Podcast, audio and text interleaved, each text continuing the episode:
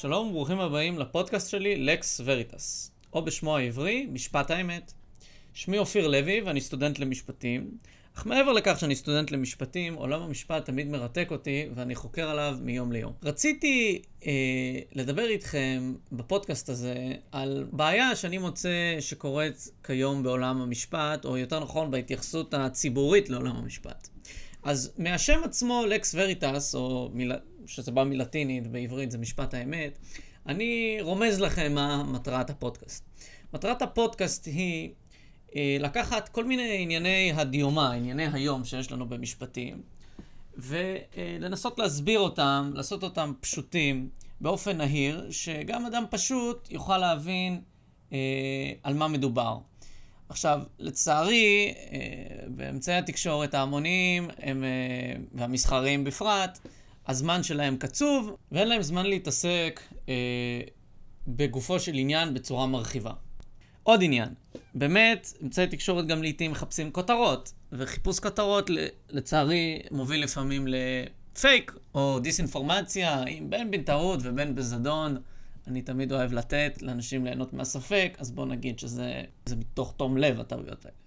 עכשיו, זה באמת המטרה העיקרית של הפודקאסט, שאני נותן לכם את הכלים, את העובדות, את, ה...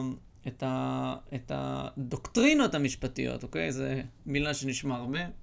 בשביל שאתם תוכלו לתת החלטה, להיות אזרחים משכילים, ולתת החלטה בעניין שלפניכם. אתם יכולים שלא אה, להסכים או להסכים עם אותה עניין משפטי, אבל לפחות תדעו על מה באמת מדובר ולא בפייק.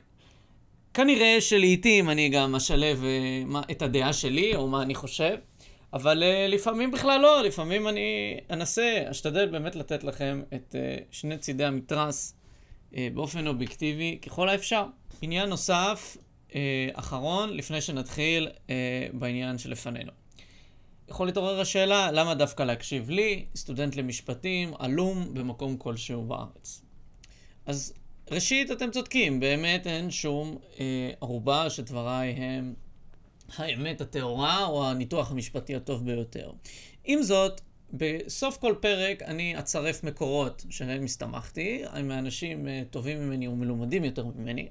אני אסתמך על החוק, ואני אה, אסתמך על מקורות שהם יציבים, ולא על, בהכרח על הניתוח המשפטי הטהור שלי. כמובן שגם זה מלווה, ואני מזכיר עוד פעם, אני עורך דין ולא מדובר פה בייעוץ משפטי, ואנחנו מתעסקים באיזשהו עניינים יומיומיים או עניינים משפטיים שנוגעים לנו, אז uh, לא מדובר פה באיך לחתום חוזה, ואיך לסחור שכר דירה, uh, ואיך לנהל משפט, זה פחות יתעסק בזה, כמובן שיהיה תמיד uh, נגיעות לעולמות האלה, אבל לא מדובר באיזשהו ייעוץ משפטי מוסמך. ובכן, לאחר שסיימנו את ההקדמה, אני ארצה לדבר על הנושא של הפודקאסט כיום. אני רוצה לדבר על אה, מקרה הדריסה, כפי שאתם כנראה שמעתם בחדשות, של הילד אה, בן הארבע או בן החמש, אה, תלוי במקור, של רפאל עדנה. זה קרה בנתניה, בשישי למאי 2023, זה היה יום שבת בערב, הוא בהתחלה נפגע באורח אנוש, ולאחר מכן קבעו את מותו. אה, לאחר המקרה, כמה חודשים לאחר מכן, אה, התעורר אה, המקרה מחדש, כאשר התיק הגיע לפרקליטות, הפרקליטות הודיעה שהתיק נסגר, אני עוד מעט אפרט למה הוא לא נסגר בדיוק, כן, ויש בלבול אחד גדול, אבל בכל מקרה כך נחשב שהתיק נסגר ולא יגישו כתב אישום.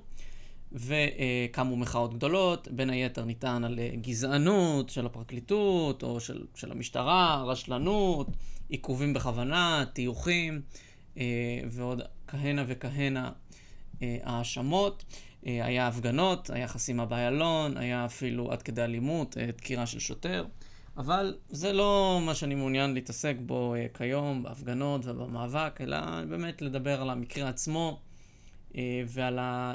מה שאני חושב, הדיסאינפורמציה שנוצר ממנו, ושלמעשה אה, הכל בסדר, הכל תקין, והכל לפי הדין, ולפי החוק, ולפי הנוהל, אבל אה, בשביל זה נצטרך לצלול יותר ונבין ביחד למה אני מתכוון. טוב, אז למעשה, אה, אני אעבור על כמה טענות מרכזיות שנטען כנגד, ה... אה, כנגד הטיפול של הפרקליטות והמשטרה אה, בתיק הזה, ואני רוצה לראות אם יש בהם ממש. כי לצערי, יש גזענות באכיפת החוק. אני אפנה אתכם לבג"ץ טבקה, בג"ץ שבו מדובר על תעודות זהות, שהיה שימוש של שוטרים סתם לבקש תעודות זהות מנגיד ילדים אתיופים בפארק, ולנסות לבקש מהם תעודות זהות ולערוך עליהם חיפושים לא חוקיים, ויש על זה לא מעט פסיקה על דברים כאלה, ובהחלט יש גזענות, וזו תופעה שהיא קיימת ואמיתית. עם זאת, וזה אה, אבל גדול, פה לא מדובר במקרה כזה, או במקרה של גזענות, ואני רוצה לעבור על זה מההתחלה. אז נטען בהתחלה שמדובר, יש לנו כאן אה, שתי אה, חשודות. יש לנו את האם, זו אישה מבוגרת, אה, בת 80, בת 70, עוד פעם, תלוי איפה מסתכלים, ובת צעירה והיא רופאה, לפי התקשורת, הם אפילו ערוץ 12 ביקר אצלה בקליניקה. ונטען שהם נהגו ביחד באוטו, זאת אומרת, הם נהגה, והם הפקירו, ולא הגישו נגד הבת, כי היא רופאה, ועוד כל מיני אה, טענות מעניינות כאלה. אז העובדה היא שלאחר מכן הפרקליטות באמת פרסמה תמונה של מי שנהגה ברכב, זה אך ורק האם, יושבת לבדה באוטו, אה, ללא הבת שלה אה, בכלל. אבל לפני שהתמונה הזאת פורסמה, איך הגיעו למסקנה המשפחה או כלי התקשורת שגם הבת הייתה באוטו ומטייחים. ובכן, אה, תחקירנים בתוכנית הצינור השיגו לידיהם את אה, דף פתיחת התיק. אה, דף פתיחת התיק הוא איזשהו דף כזה טכני שהמשטרה מוציאה, ובו כתוב את שמות החשודים, חשודות, מה סעיף החיקוק שעליו מאשימים, למשל רצח, אונס, גרם מוות ברשלנות, מצוין סעיף החיקוק שמפנה לחוק העונשין, שבו רשום העבירות שיש לנו במדינת ישראל, אה, או בפקודת התעבורה במקרה הזה, אה, מדובר פה ברכב גם. אה, ובדף פתיחת התיק היה כתוב את שם החשודה, והפלא ופלא, היה כתוב את השם של הבת שלה. אז איך יכול להיות שאתם חושבים שהיא חשודה, ופתאום אתם סוגרים לה את התיק, והיא לא חשודה? אז uh, התשובה היא מאוד פשוטה. הרכב היה רשום על ביתה. אוטומטית המשטרה מחשידה את מי שהוא בעל הרכב. אוטומטית, זה המערכת מבחינת אה, באמת אוטומציה כמעט לחלוטין, והיא בהחלט אכן הוזמנה לחקירה במשטרה, אה, כמובן גם האם שלה הוזמנה לחקירה, אמה הוזמנה לחקירה. עכשיו, לפי החוק, כאשר אדם מוזמן לחקירה אה, והוא חשוד, אז הוא נחקר באזהרה. כשאדם נחקר באזהרה, חייב אחר כך לקבל לגביו החלטה אה, האם להגיש נגדו כתב אישום או לסגור את התיק במספר עילות גניזה, קוראים לזה, גניזת התיק. עכשיו, היא נחקרה כחשודה, ולכן הפרקליטות, כאשר היא באה לפני הגשת כתב האישום, היא הייתה חייבת להחליט האם להגיש כתב אישום נגד הבת. כמובן שלא, כי גם יש תמונה שהיא לא הייתה באוטו, אפילו עשו איכוני טלפון שהיא גם לא הייתה אה, באזור.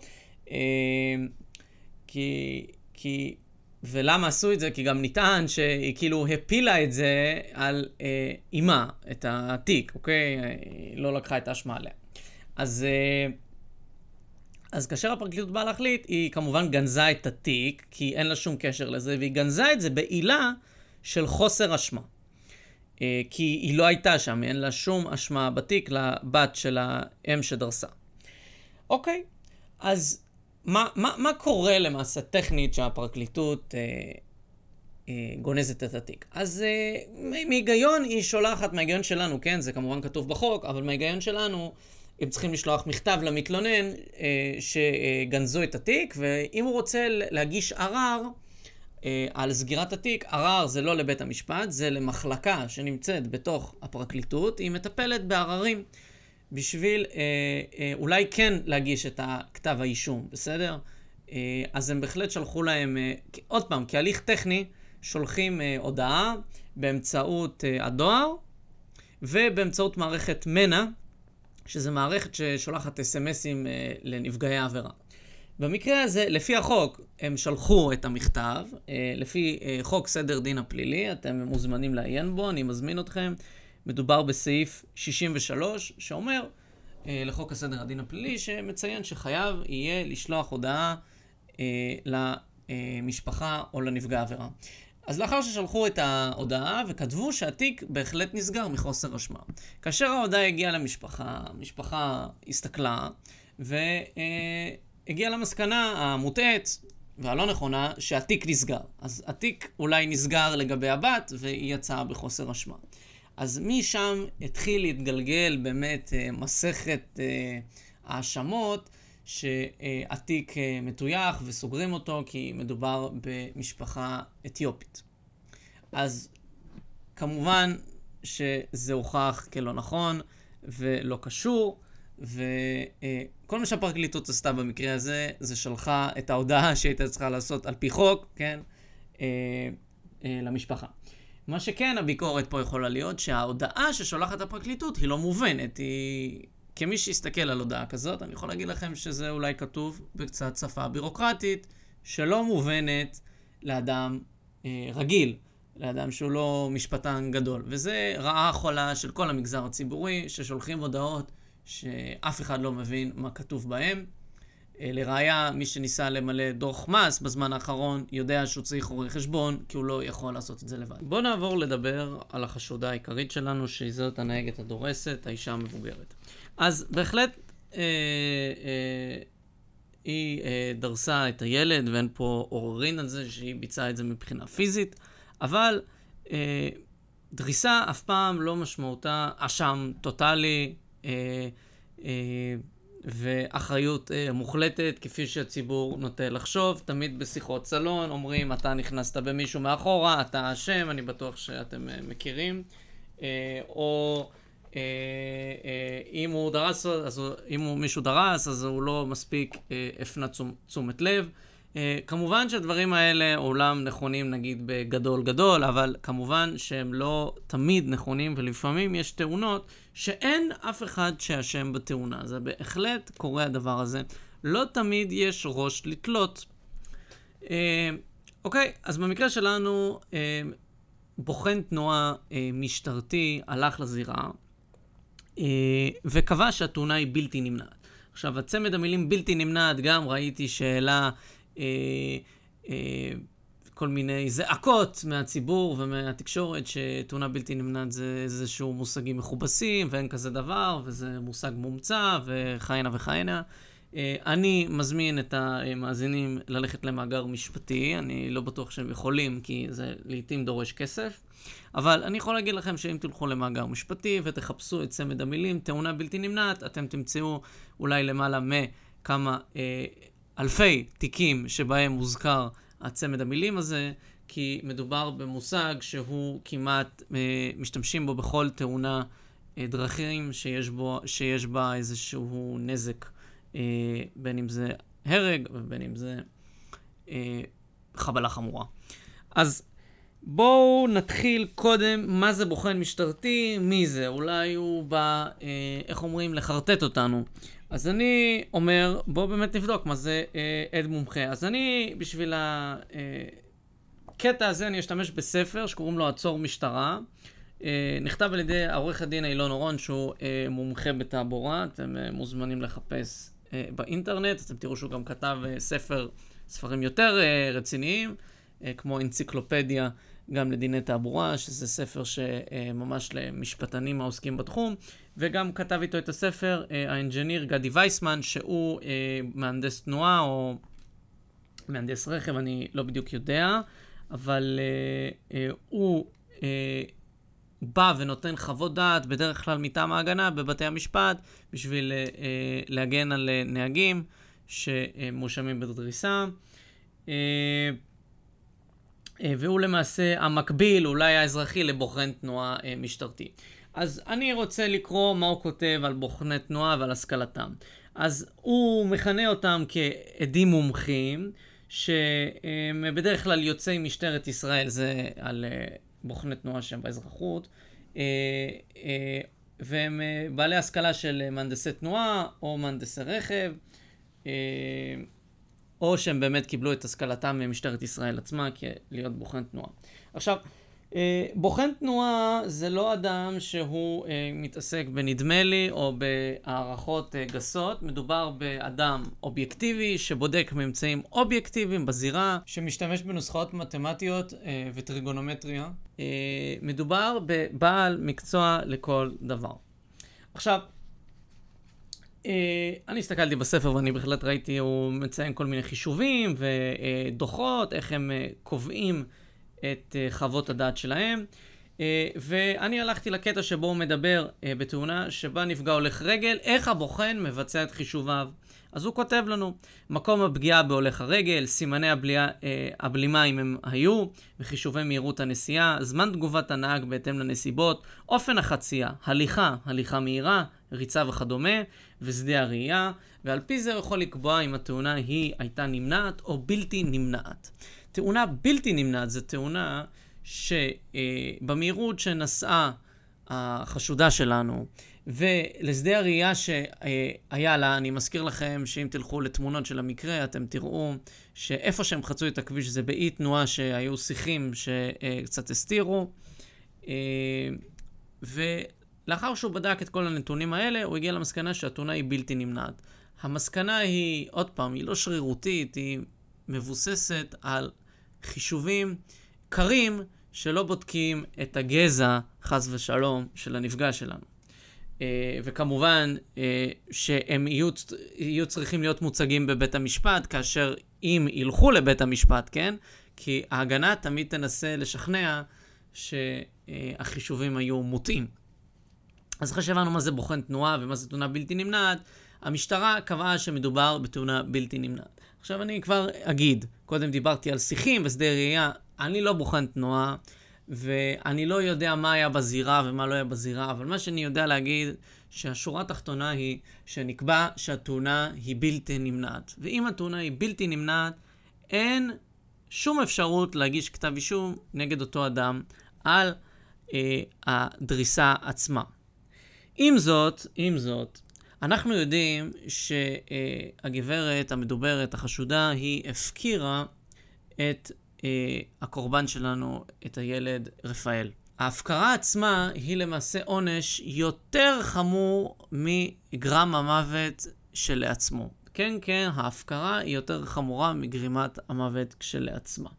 ויותר מזה, אני אגיד לכם, שגרימת מוות ברשלנות לפי סעיף 304 לחוק העונשין, אתם מוזמנים לעיין, ואתם תראו שם שהעבירה היא עד שלוש שנות מאסר.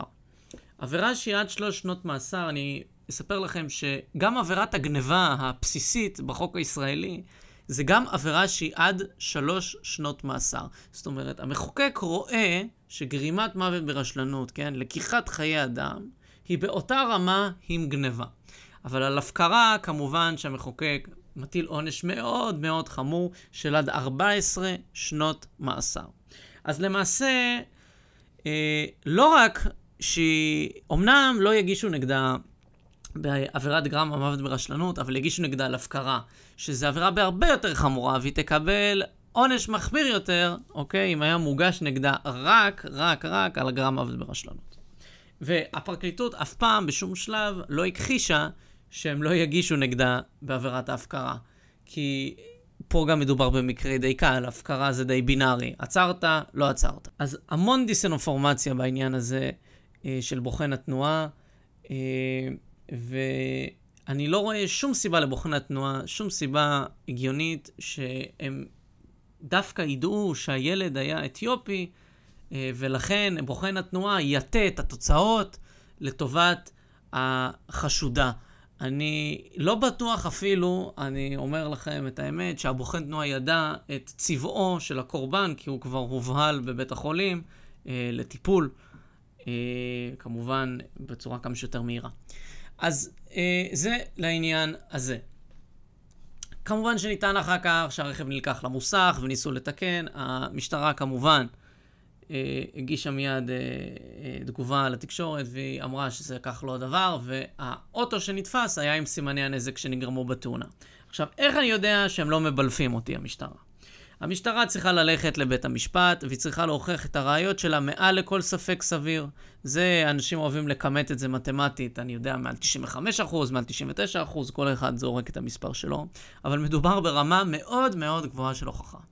עכשיו, אם לא היה להם את סימני הנזק על האוטו, אני יודע שהם היו מתקשים, אוקיי, להוכיח את ההפקרה בבית המשפט. הרי בבית המשפט התביעה תצטרך לבוא ולטעון שהיא הפקירה והיא הייתה מעורבת בתאונה, נכון? איך עושים זאת? צריך ראייה, צריך שיהיה לה נזק על האוטו, בשביל שתוכל להגיש את הכתב האישום, נרצה נזק באוטו.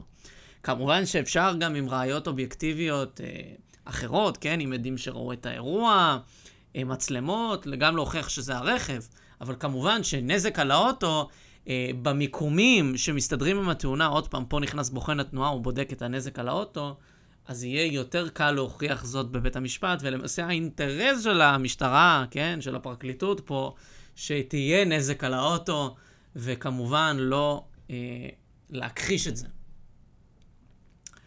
אז, אה, אז באמת, בואו נסכם מה היה לנו עד עכשיו. היה לנו אה, אה, את ה, עם הבת, ההודעת סגירה שנשלחה ולא הובנה כראוי. היה לנו את התאונה הבלתי נמנעת, ואומנם שלא יוגש נגדה על עצם התאונה עצמה, אבל כן יוגש נגדה על עבירת הפקרה, שזאת עבירה עד 14 שנות מאסר. אני מזכיר לכם, בהרבה, בהרבה יותר חמור מגרם מוות ברשלנות של 3 שנות מאסר, שדומה לגניבה. זה מבחינתי מאוד חשוב. אני לא חושב שאדם... אה, רגיל מודע בכלל לדקות הזאת. אה, אני רציתי לדבר כעת על אה, מקרה אחר, אבל מאוד דומה, אה, של יצחק אספה, שהוא כדורגלן, אה, ככה גיליתי, אני גילוי נאות, אני לא מתעניין בכדורגל, אבל היה לו מקרה של אה, אה, תאונה עם אה, הבן של אה, אבי נשר הבמאי, הבמאי המפורסם. אה, מדובר היה גם בלילה, נסע על קורקינט, אה, הוא הורכב על קורקינט בנו של אבי נשר, וחברו היה, אה, היה הנהג של הקורקינט, כן? של האופניים החשמליים, סליחה. ויצחק דרס אותם וברח. נקבע, בדומה לפה, שיצחק הוא לא אשם בתאונה עצמה, כי התאונה הייתה בלתי נמנעת, הילדים אה, סטו למסלול שלו, אך הוא בהחלט הפקיר, ונגזר עליו ארבע שנות מאסר, לאחר מכן אה, העונש אה, הומתק. לשלוש או שלוש וחצי, אני לא בדיוק זוכר, סליחה, אולי ארבע וחצי שנות מאסר, והומתק לשלוש או שלוש וחצי. לא הומתק, סליחה, הכוונה היא לערעור שהתקבל, והורידו לו את העונש. אה, ושם, בדומה למקרה הזה שלנו, אה, בשני המקרים, למעשה, אני אומר לכם שהפרקליטות, זאת אומרת, זה מהצהרות שניתנו, לא היו מגישים כתב אישום. אם לא היו מפקירים, זאת אומרת, אם לא הייתה הפקרה, בכלל הם היו יוצאים זכאים.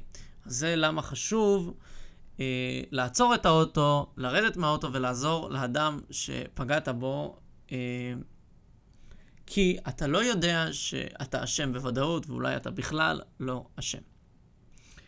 אז מה, פרט אחד לא אמרתי לכם על אדון יצחק שלנו. אדון יצחק שלנו הוא גם היה אדם מהקהילה האתיופית.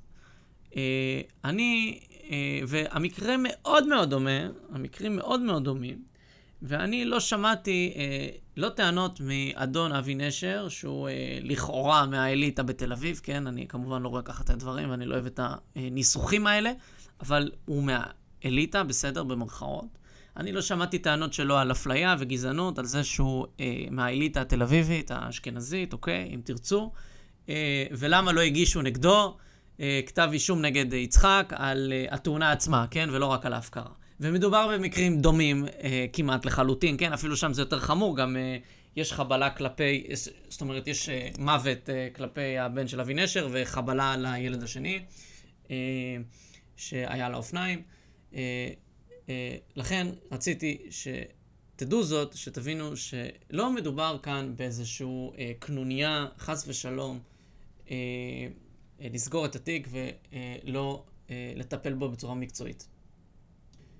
טענות נוספות שהועלו, אני באמת לעבור לכולם, יש טענות שאני פשוט חושב שהן לא, לא כל כך חייבות התייחסות, כי הן די לפעמים אבסורדיות, אבל יש טענה שהמצלמות לא עבדו, אה, ופתאום לא עבדו, וכן היה שם מצלמות באזור. הפרקליטות הבהירה בצורה חד משמעית שהיה מצלמות באזור, אבל לא הייתה מצלמה שראתה את התאונה עצמה. אה, עוד פעם, כמו שטענתי קודם, אני חושב שלטובתם שהמצלמות יעבדו, כי ככה אפשר להוכיח בקלות יותר בבית המשפט שהיא הייתה אה, מעורבת בתאונה. זאת אומרת, זה מקשה על הפרקליטות את ההוכחה, אז האינטרס שלה שיהיה מצלמות.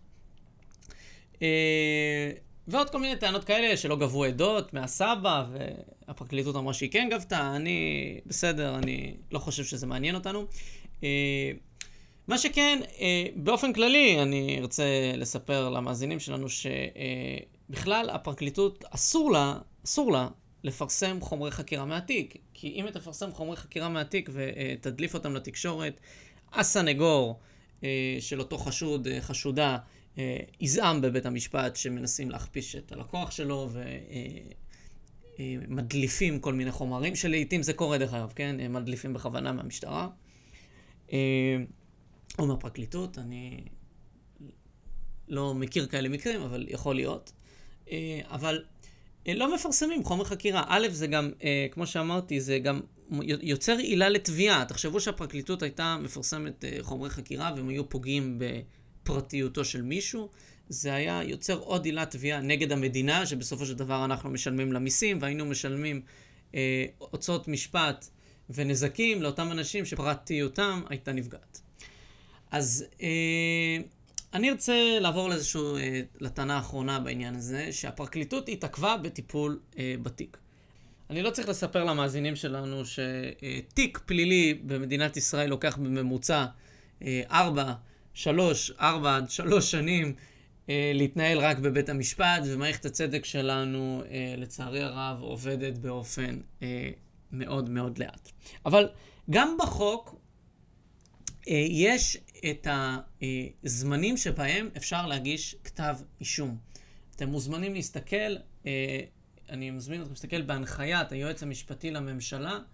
אה, ההנחיה הזאת היא, אה, שמה הוא משך טיפול התביעה עד להגשת כתב אישום, והיא פה לידי, ואני ארצה עוד מעט להקריא ממנה כמה דברים. ההנחיה הזאת היא ניתנה אה, בגלל שבחוק הסדר הדין הפלילי אה, חייבו את היועץ המשפטי לממשלה לקבוע זמנים להגשת כתב אישום, וגם מצויים בחוק אה, זמנים שמותר למשטרה לחקור. זאת אומרת, הזמני מקסימום שמותר להם לחקור. עכשיו, בעבירת ההפקרה, אני יכול להגיד לכם, בעבירת פשע שהיא מעל עשר שנים, בסדר? בעבירת הפקרה היא 14 שנים, אני מזכיר. הזמן הטיפול יהיה בתוך 24 חודשים, לא כולל חריגים ואישורים מיוחדים. זאת אומרת, שנתיים. אז הטיפול פה של הפרקליטות הוא אה, בהרבה יותר מהיר משנתיים, כן? מדובר פה רק בכמה חודשים, לכן כל טענה של עיכוב, כי מדובר ב, אה, במגזר האתיופי ובקהילה האתיופית, אה, לא קשור, הפרקליטות אפילו עובדת אה, מהר באופן חריג, אוקיי? אולי בגלל שמדובר בתיק מתוקשר. אז אה, לא מדובר באיזשהו אה, עיכובים מכוונים או אה, רשלנות, אה, באופן מפתיע, דווקא פה רשויות החוק אה, פועלות באופן יעיל. יש הרבה מקרים שהן עובדות באופן לא יעיל, אבל דווקא במקרה הזה אני חושב שהן באמת פועלות באופן אה, טוב ומהר. אוקיי, לאחר שסקרנו את העובדות, אה, הייתי רוצה לעבור לשיח התקשורתי שנוצר בעקב זה. אה, דרך אגב, כל הדברים שציינתי, עורכת הדין של המשפחה אה, פחות או יותר אישרה, בסדר? רק במילים יותר שלה, שגם הבעיה נבעה ממערכת המנע, כמו שדיברתי עליה, ששלחה הודעה לא ברורה למשפחה והם חשבו שנסגר התיק. אה, בעיקר חוסר אולי תקשורת בין הפרקליטות למשפחה, שיכול להיות שבהחלט קרה. אני מכיר את הבירוקרטיה במדינת ישראל, ואני מכיר את המערכות הפועלות, ואני בהחלט יכול להבין שמדובר באיזשהו חוסר תקשורת בין המשפחה ובין אה, רשויות אכיפת החוק. אך גם העורכת דין עצמה מבינה שסך הכל הטיפול בתיק היה נכון ובסדר, ולא אה, רשלני אה, אה, כמו שמתארים אותו. אז מה, מה באמת היה בתקשורת התגובות? אז אני יכול להגיד לכם שערוץ 12 שלח uh, כתבת לקליניקה של הבת והתחיל לחקור אותה שם, ואני בטוח שזה היה לה uh, לא נעים, והיא למעשה לא אשמה בכלל בתאונה, היא הבת שלה. uh, וזה גם מה שהיא ניסתה להגיד להם בתקשורת. זה היה עוד בשלב שהתקשורת לא בדיוק טרחה לברר את כל הדברים, אז הם עוד חשבו שהבת שלה מעורבת והלכו לה לקליניקה. אה, ופחות או יותר טענו, בגלל שהיא רופאה, אז אה, לא מטפלים בתיק. ערוץ 14 כבר הרשיע אותה ואמר שהיא אה, דרסה את הילד ולא מטפלים בו כאתיופי, והשחיתות של הפרקליטות ותופרי התיקים, ואני לא צריך להמשיך, אתם מבינים לאן זה הולך. עם הצינור, מה שסיפרתי לכם, שהתחקיר שם היה למעשה מוטעה, והם לא קראו טוב את הדף פתיחת תיק. אה, אני מניח שזה בגלל חוסר ידע במשפטים ובהבנת המערכת, ולכן הם החליטו שאם הייתה חשודה, אז זה אומר שהיא אה, אוטומטית הייתה מעורבת, זה לא אומר כלום. הבת, אני מתכוון שלא נגע באוטו. אה, משם זה התחיל עם פייק שבאמת האוטו הגיע למוסך, כמו שאמרנו שזה בכלל לא קרה, והאוטו היה עדיין עם הנזקים. אה, ובכלל, דיסאינפורמציה אחד גדול. אה, גם לאחר שפורסמו תגובת הפרקליטות ותגובת המשטרה, וראיתי שגיא פלג מערוץ 12, כתב המשפט, גם אה, סיפר על הבן שלו, בן העשר, שראה בטיקטוק, אה, ושאל אותו, למה, למה היא רצחה את, ה, את הילד הזה, את הילד האתיופי? וגיא פלג שאל אותו, איפה ראית את זה? והוא אמר לו מהטיקטוק, ותראו שזה הגיע עד להשפעה על ילדים שחושבים שהיא רצחה בגלל שזה אתיופי ומטייחים את התיק, אז אה, זה אולי הדוגמה הכי טובה לדיסאינפורמציה שקורית פה. אבל אני חושב שמדובר אה, בביגר פיקצ'ר שאני רוצה אה, להסביר למאזינים, ובכלל היחס יש למערכת המשפט בתקשורת. יש איזשהו חוסר הבנה של כתבים אי רצון להתעסק, אי רצון להתעמק, וזה פשוט מוביל לדיסאינפורמציה ולפשוט לסכנה שאני מפחד שאולי איש מאכיפת החוק יירצח יום אחד על לא עוול בכפו. כי פשוט, ב, אתם יודעים, ב, כבר אני מדבר כבר כמעט 35 דקות, ואני יכול להגיד לכם שאין אה, כלום בפרשה הזאת, ואין שום טיוח ושום גזענות, חס ושלום. שמייחסים בתיק הזה אה, לפרקליטים ולשוטרים אה, ולמערכת המשפט בכלל. עוד תופעה שאני רואה זה שאנשים אה, חושבים שמדובר בפעולות פשוטות, שכולם מבינים, ומשפטים לא מצריך איזושהי הבנה או השכלה מיוחדת. אז אני יודע שאדם שלא מרגיש טוב, הוא לא הולך לדוקטור גוגל, והוא לא מניח הנחות לגבי עצמו, ואם כואב לו, או אגב, אז הוא לא טוען שיש לו סרטן, ולהפך, אלא הוא הולך לרופא ומבקש ממנו את חוות הדעת שלו אה, על מה שקורה לו. אותו דבר במשפטים, שיש בעיה במשפטים, צריך ללכת למשפטנים, לעורכי דין, אוקיי? שייתנו את חוות דעתם וייתנו להם לבצע את הפעולה שלהם באופן מקצועי, ולא להניח הנחות לבד. כמובן שיש ביקורת על אכיפת החוק, וגם לי יש ביקורת עליה, אבל לצערי הרב, אני לא רואה שאזרחים יודעים להבדיל בין מקרה למקרה ולהסיק מסקנות מקצועיות. ולכן, הם לא תמיד מבינים את כל התמונה הגדולה.